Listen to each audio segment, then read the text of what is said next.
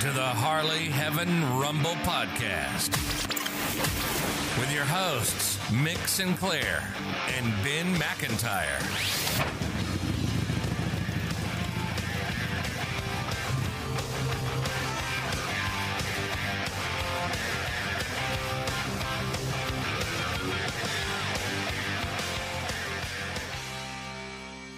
All right, we are back. Harley Heaven Rumble Podcast. This is show number 38.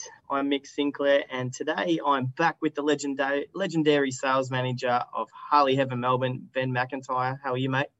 Getting more legendary by the day, Mick. You are. We're doing this a little different today. We're normally sitting opposite each other at Harley Heaven Melbourne, but you are there and I'm not. I'm sitting here at Harley Heaven Dandenong. We've got the Zoom fired up, yeah, it's going to be a little bit different. It's been a couple of weeks and I couldn't get back up to Melbourne today, so we might be a little bit rusty with this, but we'll see how we go. It'll still be good, Mick. Don't worry. Yeah, we've got an interesting show. So this one's going to be all about our friend Tim Collins and his trip on the LiveWire from Melbourne to Sydney. You follow us on social media. A couple of weeks ago, you would have saw that Tim did the Green Way Up, starting at Harley Heaven Melbourne and rode his live wire all the way up to Sydney and finished at Harley Heaven Sydney in Tempe. So we're going to bring him on, a chat to him about that ride. But before we do, mate, you know, what's goss? It's been a couple of weeks. What's going on out there in the Harley world? Well, the most exciting thing that I've had this week is that the Pan America, the display one from Harley's, just arrived. It rolled in about an hour ago. So that's that, and that's the first time you've seen that thing, yeah? Yeah, man, that's the first time I've seen it. So new engine, new frame, everything, new whole platform. What do you think? What do you reckon? It's pretty good. I think some of the controls, I don't know if it's a pre-production version, I think feel a little bit plasticky, but I suppose you've got to sacrifice a little bit of that sort of solidness to be able to get the weight down. Otherwise, things going to weigh a ton.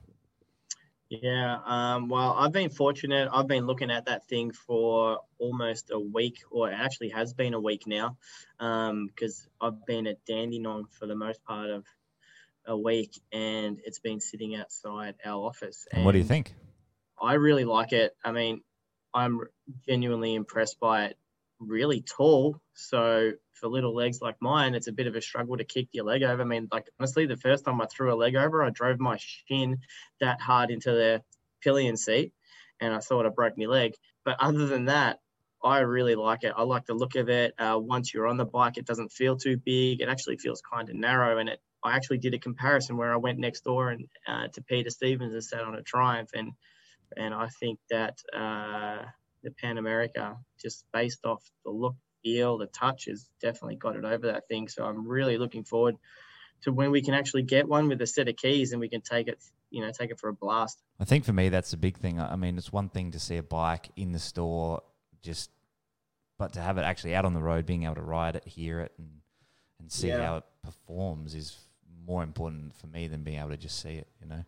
The feedback was good here though last week. I mean, everyone that walked in, they may not have said they loved it, and they may have said, "Oh, that's different," but no one spoke a lot of shit about it. Which I haven't heard anything bad about it so far. Even online, it's not that negative, or it all seems to be pretty positive. I mean, I know we got Tim coming on, but when you know Harley did the rounds with their LiveWire, and we had the LiveWire at Melbourne, and we had that night there or the afternoon there before we launched them, everyone was talking shit on those bikes. So it's got a different feel to it. Yeah, it's a completely new Harley, completely different, but it's got a different vibe about it in terms of what people are saying.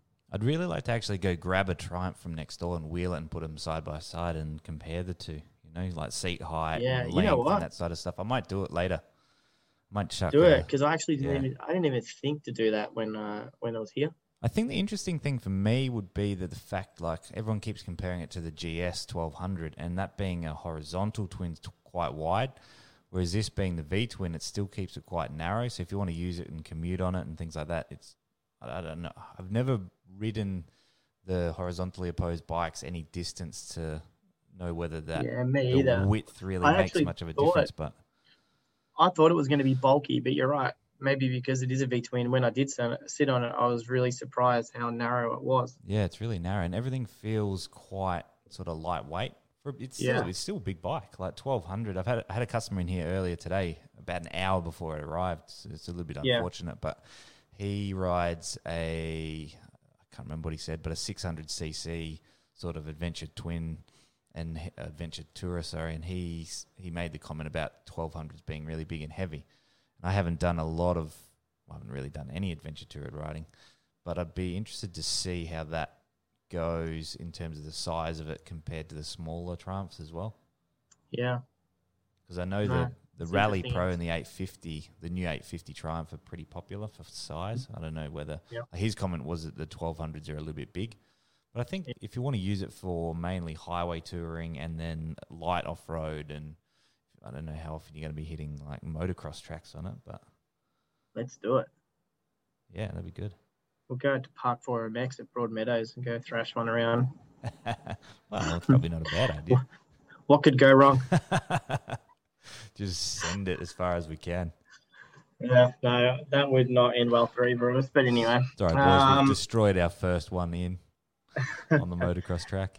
Well, jokingly, my brother's background being a freestyle motocross with Nitro Circus and whatever, we had Darren Munro, our director, here the other day. He's like, what can we do to this thing? I said, we should get, try and get my brother to flip one. Oh, but, yeah.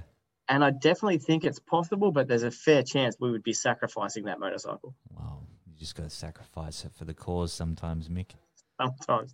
I don't know what kind of shape it would be in after it, because it would take a few attempts, I think, before you got it right. It doesn't matter. Can't you do it into a foam pit or something? I've seen that on TV. Yeah, but the foam pit's not 50 metres tall. Like, they're not the lightest bikes. No matter how much foam you're going to, that thing's going to sink to the bottom. Yeah. And I think it would sink to the bottom pretty quick. And at the bottom of that foam is a layer of tyres, and they still hurt. Can't say I've ever jumped into one. And I suppose it'd be two motocross bikes, the weight of one. What's a motocross bike weigh? 130 kilos or something? Yeah, maybe.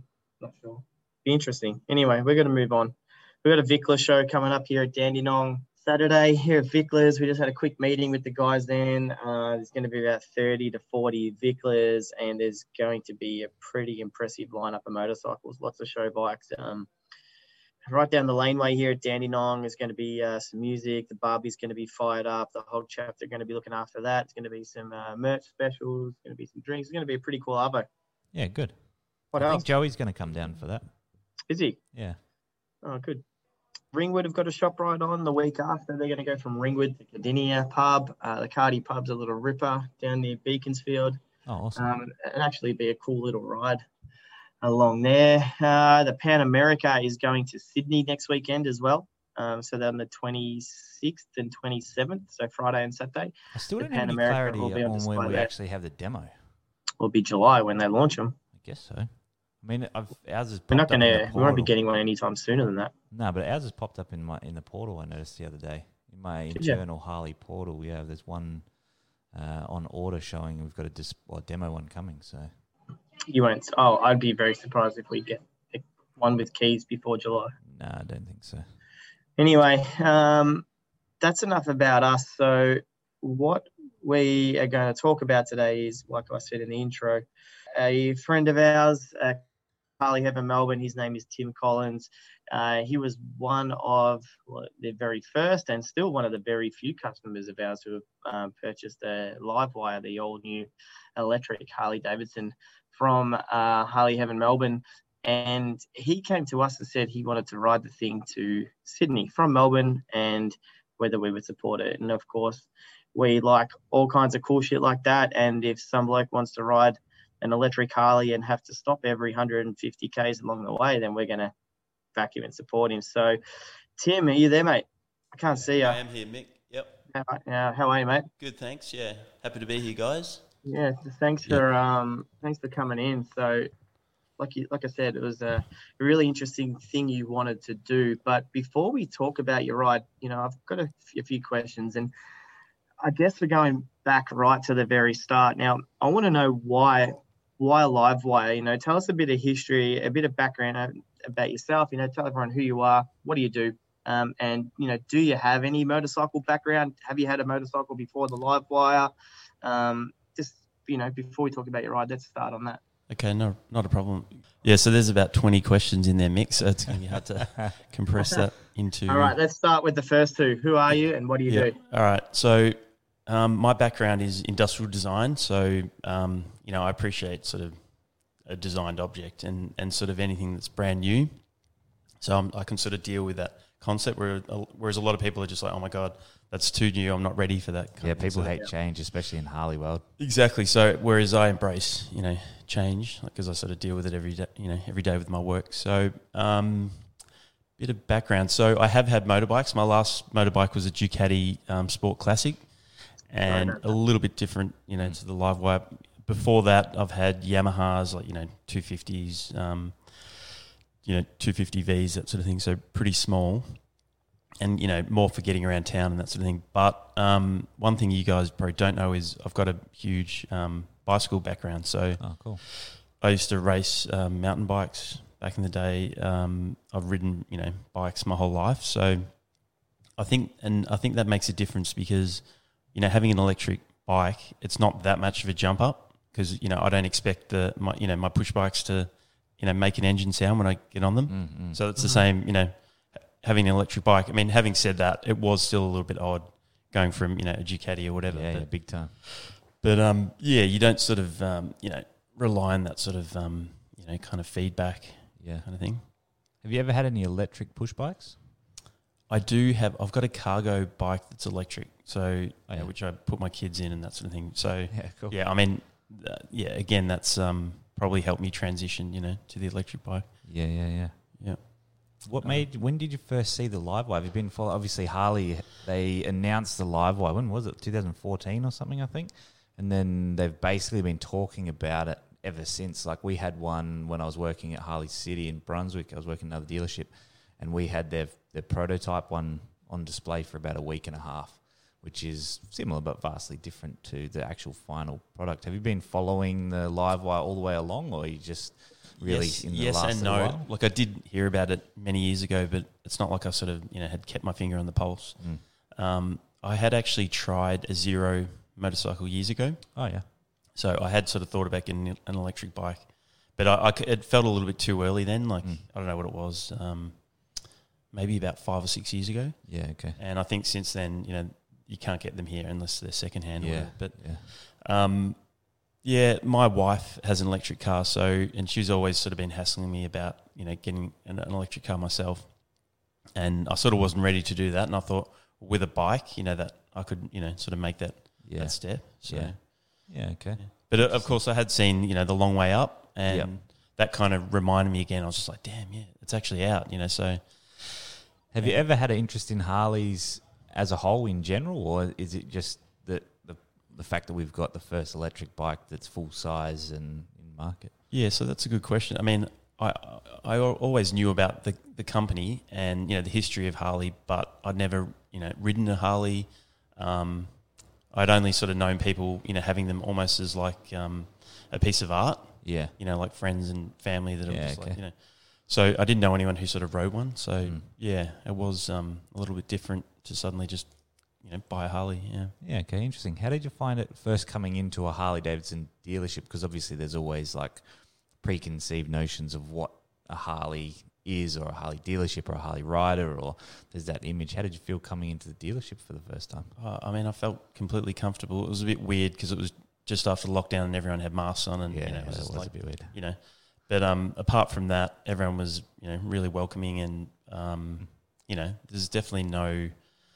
sort of barrier, you know, it's not like, oh, you know, you got to show us your street cred or whatever before you, you know, step in the door. Oh, that's good to hear. So, just say, from being one of the few who have them, what do you think about the actual bike? Are you absolutely in love with it, or are you like, oh yeah, it's really good, or what do you? No, I mean, it's probably not love yet because that's something that, you know, happens over time. Over time, but I'm falling in love with it. Yeah. So and that's one of the reasons why I wanted to do this Sydney trip because I knew that doing a lot of Ks in one hit, you actually learn so much about the bike, and that's exactly what happened. And, so when I actually got to Sydney, it was sort of a bit anticlimactic because I sort of just wanted to keep going up that east coast. I was just like, damn, man, right. Like, even though it's 860 or whatever Ks, you could have gone forever. It was just very comfortable. And that, ironically, that bike is not set up for long trips. No, definitely not. You know, but, you know, granted, I had, you know, pretty much nothing on me. I just had a little backpack, you know, a pair of boxer shorts or something, and that was it. So it's not like I was really set up for a long trip. Mm. You know? Yeah. Talk about just riding around, though, you know, Melbourne. You use your bike as a commuter. Do you ever get stuck, you know, in terms of charge? You have to be very organised. Can you be unorganised having a live wire in a city like Melbourne? Is it something that you can find charging stations everywhere? No, that's a good question. So around town, there's pretty much always somewhere you can find to charge. Like, you know, there's shopping centres, there's ChargeFox stations. So you can't really go wrong around town. But as soon as you get out of town, that's when, you know, you need to get a bit more organised. So, how do you find them? So there's an app called PlugShare. That's and that's sort of got every type of plug on there, not just the fast charging. It's got, you know, your mum and dad, you know, sort of shops, your retail shops that have them out the front. You know, shopping centres. It has every single one, and you can change the filter on that. You can, you know, just change it to the plug you have, and you know, that sort of thing. Or, like, I've actually got about 4 different apps on my phone. Oh, wow.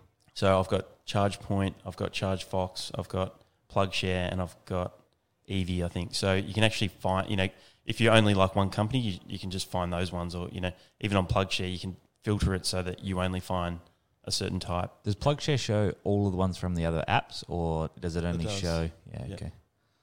So, and, you know, for most of those, they're kind of, if you aren't organised and you really need to, you know, top up to get to somewhere, you know, most of the time you only really need, you know, like ChargeFox or something. Yeah. So, but there are pockets around Melbourne that unfortunately aren't set up yet. So, you know, down Mornington Peninsula, for example, like if I go down to Hastings, Balnarring, which I've done a few times, getting there and back in one charge, it's sort of not really possible. So you've got to either charge at a fast charge location just outside, like a top up just outside of Melbourne, and then maybe top up as you can, you know, or, you know, one or the other, or if you're doing something down there, you know, plug into a house or whatever, you know. Yeah, okay. Just to get. I would have thought down that way, especially through Red Hill with all the wineries. I could imagine there'd be a fair few Teslas getting around there on a weekend. I'm surprised there aren't a lot of charges down that way for that reason. Well, there's Cape Shank. RACV resort that you can plug in, but nowhere else that I've come across. So yeah, if any business owners, you know, are listening to this, like, and you're down that way, then, you know, that would be great to sort of cater for other people. So let's talk about the ride from Melbourne to Sydney. You know, first off, why Melbourne to Sydney? Yeah, so initially I'd had the idea of kind of going through bushfire areas at the start of last year and kind of supporting those towns that have been really, you know, massively hit, like, so Malakuta and, you know, that sort of thing. And then COVID hit, so I kind of thought, well, that's going to have to be put on the back burner. And then later in the year, probably because of COVID again, I had the time to kind of, you know, watch the series like Long Way Up, and that's when I, you know, came across, you know, found out that the LiveWire was available. And then I just thought, why not try riding up the LiveWire? And because there aren't too many other LiveWire riders, that's why I did it, you know, by myself. You know? Yeah. Like when you first said that that's what you were going to do, I love the idea, especially we were talking about falling in love with the bike before. Obviously, I've had the opportunity to ride a lot of demos and things over the years, and there's always those specific bikes that, even though it's the same as another one that I might have ridden, just doing those big rides on bikes like I've ridden to Sydney and Adelaide and stuff. But I always remember specific demos, even though it might be the same as 10 other ones that we've had, purely because I've done a big long ride on it. So I completely understand why you would want to do that big ride to really get to understand the motorcycle. And I suppose it's a big challenge. There's lots of planning involved. Like, what sort of planning did you have to do to be able to carry out that task of getting to Sydney? Well, I mean, there was planning, but at the same time, there didn't really need to be. It was just I planned just in case it was needed. And to be honest, you know, I could have only spent a day doing it, because all I sort of did was look up, you know, how far all the stations were and what the range was, and work out a bit of a backup plan in terms, you know, if you know, my charge didn't last as long as I'd expected, or because you might be shown that it's 180 k's on the battery, but of course that's just on a flat road, no wind, that sort of thing. In reality, of course, we got you got turns and hills and everything else in between. So, there were a few minor hiccups along the way, but if you took those two hiccups out of it, it was smooth sailing. What were those two hiccups? So the two hiccups were with the one company, EVIE. So it was the first stop, about 130 k's out of Melbourne. That was in Avenal. That was the longest one, wasn't it? The longest was about 140, yeah. Okay. So I think it was the next one that was the longest. Yep. But so I got there, everything was going well. I had about 20 k's left, in the battery, plugged in, thought everything was great, and it just didn't charge. Oh wow! So and I rang up customer support. They couldn't really help me out, and I just thought, well, I needed an extra 20 k's to get to Euroa. So I had no choice but to plug it into a PowerPoint. So the service station, Caltex there, they were fine, but it just meant that I had to wait an hour. Yeah. So that's not ideal. But since sort of that's happened, I've been in touch with EVIE, and they've sort of said that they've been testing with a LiveWire, and it was a software, sort of issue that they had. And because during testing, I had done a run out there and it had worked. Oh, wow. So I don't know if it's like when Harley does an update, EVIE needs to, do that update too, or something like that had happened. Yeah, okay. So once I'd done that, got to the next station, that was fine. ChargeFox, it was completely smooth the whole time. The RFID cards worked perfectly. You just turn up, plug in, tap your RFID card, and you're away. Yeah. Wow. What sort of time frame? Like, how much charge did you do while you were there? I know it says from an empty battery to 100% is just under an hour, about an hour. What sort of charge did you have when you got there, and how long did you have to wait around? So when I got to Euroa, so the first fast charge, I was down to, 20 Ks or something. So, and it tops up to about 180, 190. That took an hour. So, and I've actually written it down, and that cost, where are we? That cost $4. So that was 53 minutes, and that cost $4.11. The whole trip was $13.47. The whole trip all the way up? The whole trip. Cost you $13. So not including charging at home, which, that's probably a couple of dollars. Yeah. So you might say it was 15. Yeah. So that's pretty cheap. $15 to drive all the way up. So it's pretty good. That's pretty impressive. Yeah. Have you found since you've gotten back, I know the word, the term range anxiety gets thrown around a lot. Have you sort of, since you've done that trip, or the more you ride it, that becomes less of an issue, as it just becomes every day that you've got to remember to charge it and be a little bit more prepared. You can't just pull up at a servo, put in, $20 and off you go. Yeah, I mean, it's not dissimilar to, like a petrol engine where, you run on, you get to empty and, we've all had that feeling of you're in the middle of nowhere and what are you going to do kind of thing. So if anything, being electric, you're more likely to sort of be more organised, so, and charge next door and kind of, be a bit more careful. But what I actually learned on this trip, which was, fantastic, was ways to sort of, preserve and conserve, battery. So, getting into more of a tuck position, getting close to trucks if I need to, I shouldn't really be condoning this. Like we only did it in, specific testing, test conditions. But, if you need to, you can sort of just get a little bit close behind a truck and sort of pulls you along. You won't, like say within 10, 15 meters or something, and your battery does not even go down, Yeah, right. The old slipstream. Yeah. The old slipstream trick, yep. The old bicycle trick. Overall, how long did it take you, just say, in terms of riding and stopping? I know it took you 2 days, but from when you left to when you arrived at your first stop and then... Well, it didn't really take me 2 days because I left, so at 6 in the morning from Fitzroy, and I got into Tarcutta at 5 o'clock. So that brings me to the next hiccup. There was another EVIE station there, and I contacted the manager who had got back to me about the first sort of hiccup, and ironically, I had this manager's number because he sent me an email, so I rang him directly, and so I didn't have to go through customer support, which is in California or something. Oh, man. So anyway, my plug actually got stuck in the bike, so I would have got to Gundagai kind of at 5:30 or something, but instead I was stuck there for a few hours. Oh wow! So yeah, it's kind of I was like being one of the first, you're a bit of a guinea pig. Yeah. But I had to ring Harley Assist. They came along, disconnected the battery, discharged all the power, and then the plug release. Oh wow! So they were the two. That. Yeah, they were the two hiccups that happened. Apart from that, everything was smooth. Wow, that's amazing. Wow. Mm.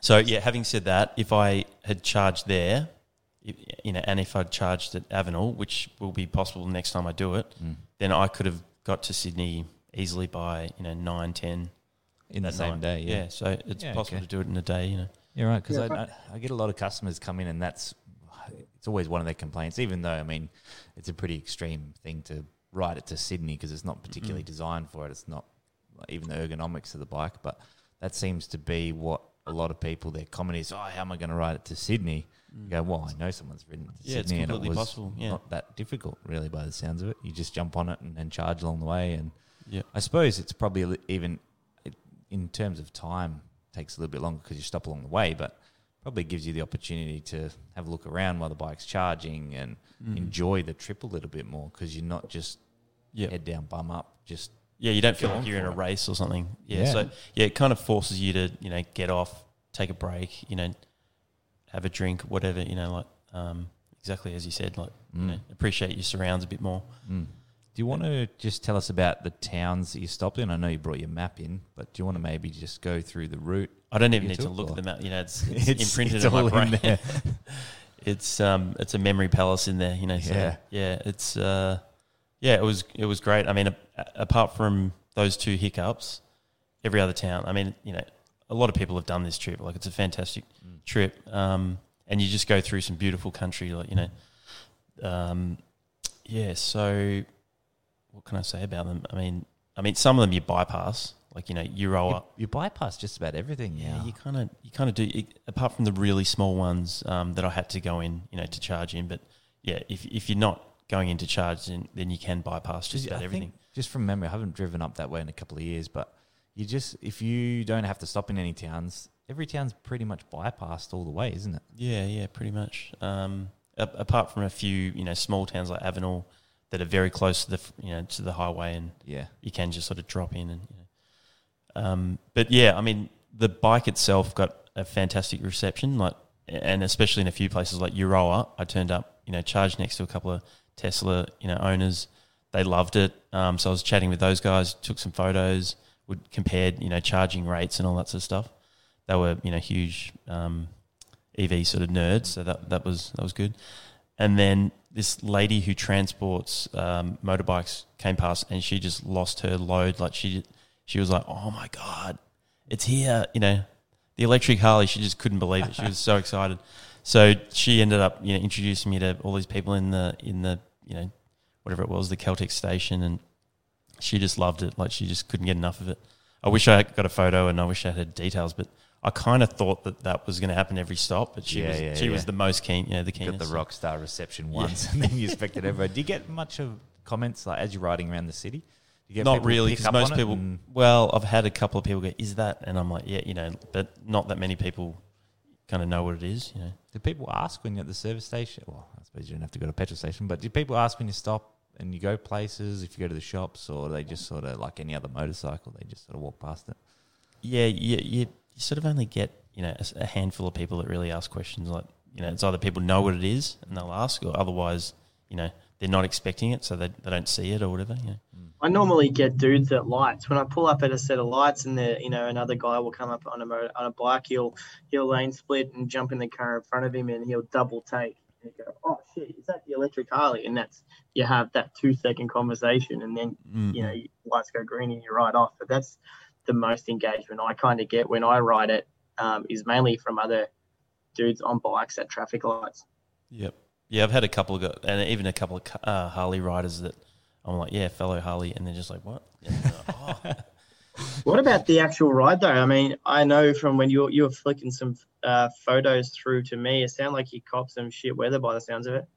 Yeah, the rain was the worst part, but you know, that was towards the end, and that's part of the reason why I planned to leave a bit early, because I didn't want to be wet day one. I was just wet, you know, part of day two. So, and that was a lot of rain in a couple of hours. Sort of coming into Sydney, it was, you know, almost flood water up to my feet at a few, you know, spots. So, yeah, so when I got to Tempe, you know, I was like a drowned rat. And, you know, but you can confirm to everyone you weren't electrocuted, that I keep seeing online, and I hear these stupid jokes of, oh, ride an electric bike in the rain, you'll get electrocuted.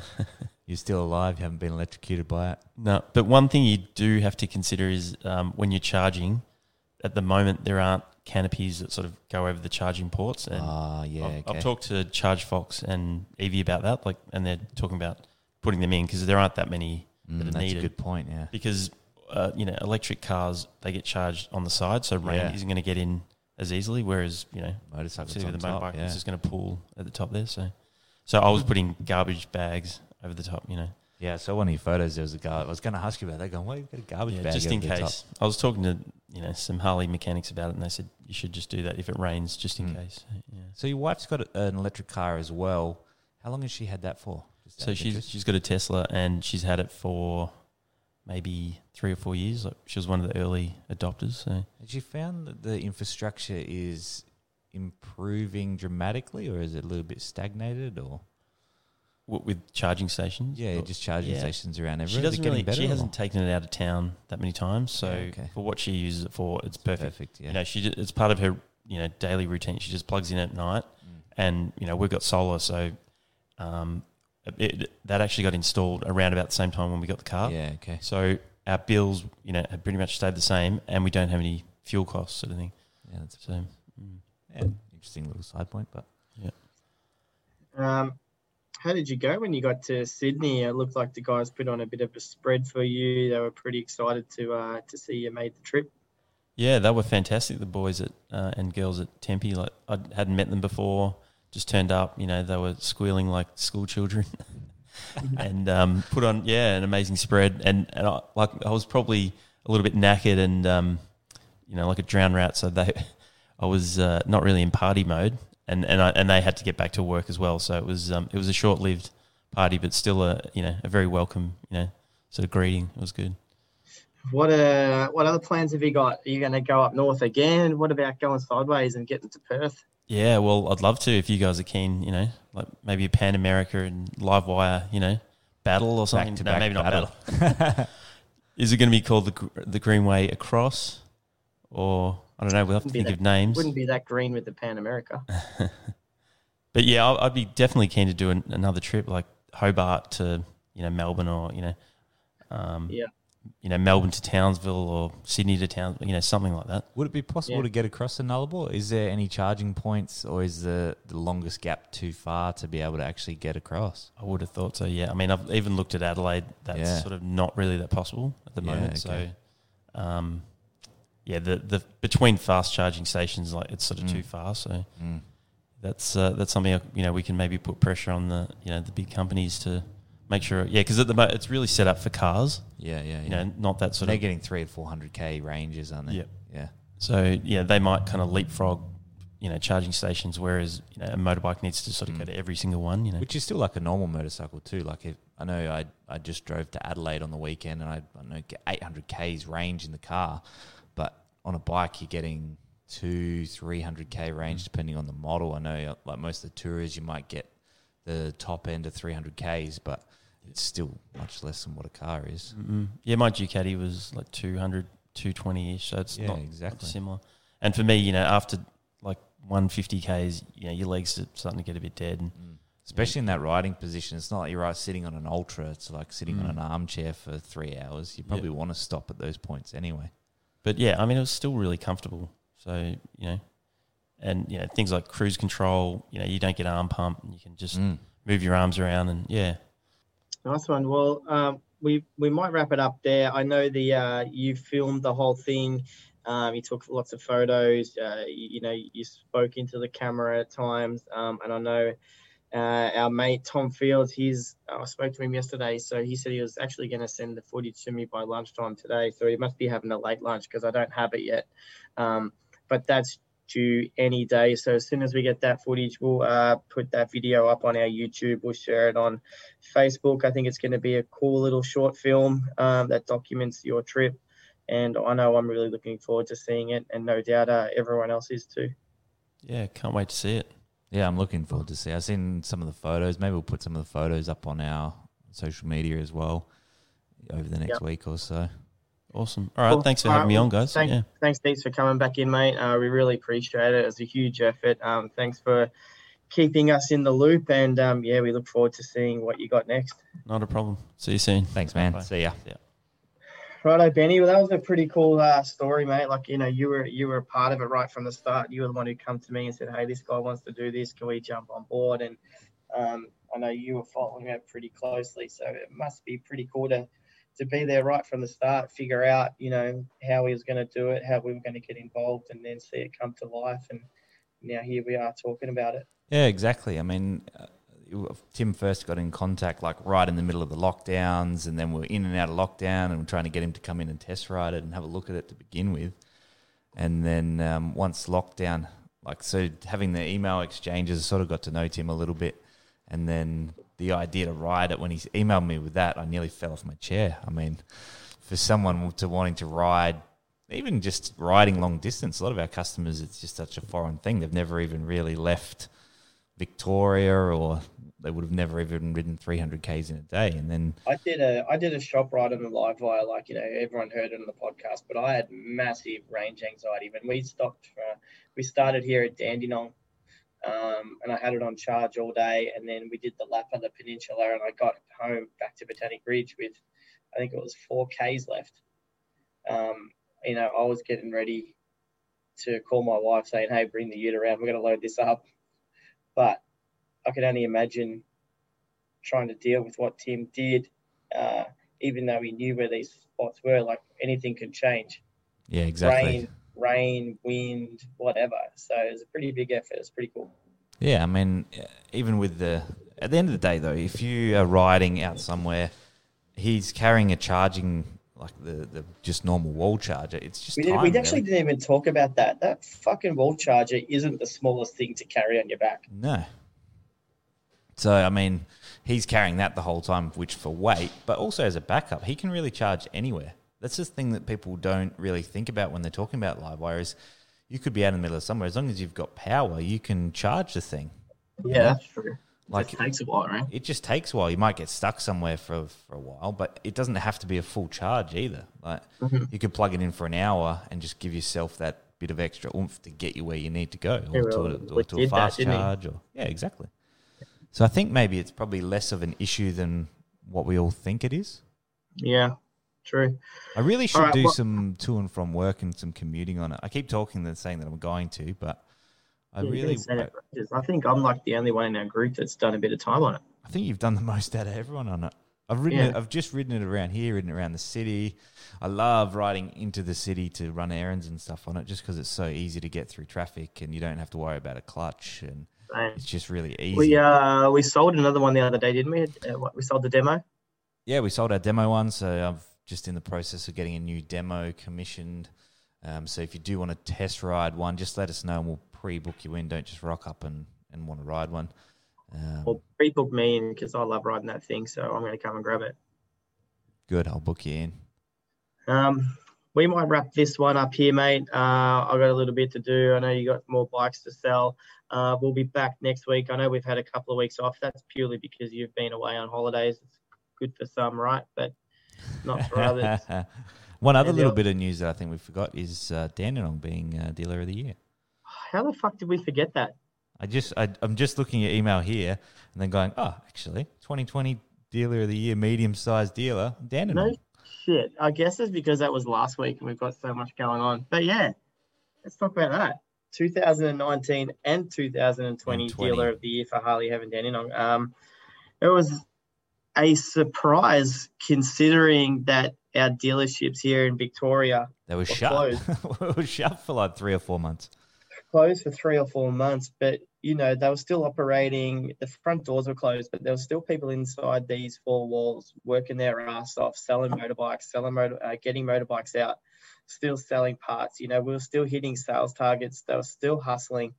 And look, I know, no disrespect to you being up there at Melbourne, but I do spend a bit of time here at Dandenong, and I was seeing, and I continually see how hard these guys work. And man, I don't think there was another dealership that deserved it more than these guys. Like, I was genuinely surprised because of lockdown, but man, I was so stoked for them. And to be here at Dandenong when, you know, we had the Zoom meeting for the Dealer of the Year awards, you know, to be here, to be able to walk around and shake everyone's hands and congratulate them, they were actually really stoked and proud of it. I think that it could be an award where some people in some dealerships might win it and they go, oh yeah, cool, whatever. These guys here, it meant something to them. It was a, you know, it really showed them. It really showed them how hard they've worked, and their reaction showed to us that it really meant something to them, and that was cool, especially to go back to back. Yeah, it's always nice to get that recognition for your hard work. Absolutely. So yeah, I know. I think they're going to do a dinner, and they're going to have some kind of celebration. We've got 2020 Dealer of the Year signs up all around the dealership. It's pretty cool. Yeah, nice, man. I don't know how we forgot that. Nah, fuck, I didn't think of it. Too much is happening all the time. There is so much going on. But hey, we're here, and we're going to be here next week. I've got a good show planned. We're going to talk about the Revolution Max engine. We're going to dive a lot deeper into that. We've only really touched on it. Well, it'll be nice to do now that like both of us have physically seen the bike. We just haven't ridden it or heard it or anything like that. So but I think we're going to smash out 2 shows in a row pretty quickly. We'll do that next Tuesday and go from there. But we might wrap that one up here, mate. So you got anything else? That's it, man. Sign off. All right. Thanks, mate. I'll see you next week. See you guys.